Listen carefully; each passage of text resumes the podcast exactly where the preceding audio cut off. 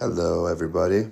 Welcome back to another episode of History Every Day, where we look back on the most interesting and important events that took place on this day in the past.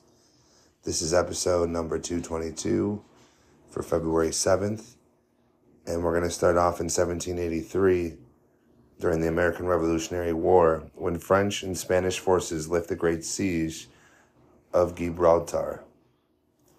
And then in 1894, the Cripple Creek miners' strike, led by the Western Federation of Miners, begins in Cripple Creek, Colorado.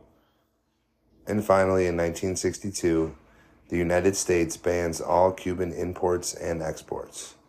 I'm Austin Dahl, your host as always. Let's get into it and let's see what we can learn today.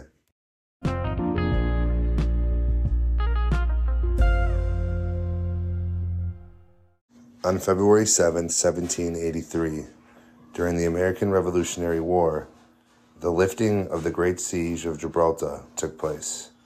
This siege, undertaken by French and Spanish forces against the British held territory of Gibraltar, was one of the longest in history and a critical episode in the wider conflict involving European powers. This great siege began in June 1779 and lasted for nearly four years. France and Spain, allies in the war against Britain, sought to capture Gibraltar, a strategic point at the entrance of the Mediterranean Sea. The British garrison at Gibraltar, under the command of Governor General George Augustus Eliott, resisted the siege with remarkable tenacity. Despite numerous attacks, bombardments, and blockade efforts by the French and Spanish forces, the British defenders successfully held their ground.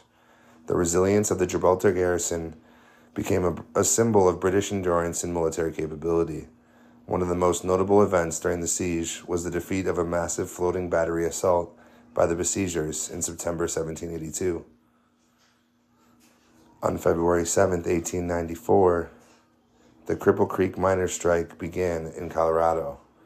Initiated by the Western Federation of Miners, the WFM, this strike became one of the most significant labor conflicts in the mining industry and a notable episode in the broader struggle for labor rights in the United States. The strike in Cripple Creek, which was a major gold mining district, was prompted by a dispute over working conditions, wages, and the length of the workday. Miners were demanding better pay and a reduction in the workday from 10 to 8 hour shifts, without a reduction in their wages. The WFM, a labor organization representing hard rock miners in the western U.S., led the strike. The success of the Cripple Creek strike was a morale booster for the labor movement nationwide and influenced subsequent labor struggles across the country.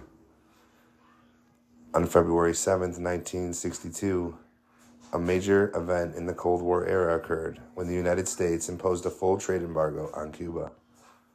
The embargo was established under the administration of President John F. Kennedy and followed a series of escalating tensions, including the nationalization of American owned Cuban businesses and properties by Castro's government, and Cuba's establishment of closer ties with the Soviet Union. The U.S. viewed these developments as a direct threat to its interests and security, particularly given Cuba's geographic proximity. The U.S. embargo on Cuba included a ban on all imports from Cuba and all exports to Cuba, except for food and medicine. This embargo was one of the most enduring elements of U.S. policy towards Cuba, remaining in place for decades and becoming the longest commercial embargo in modern history.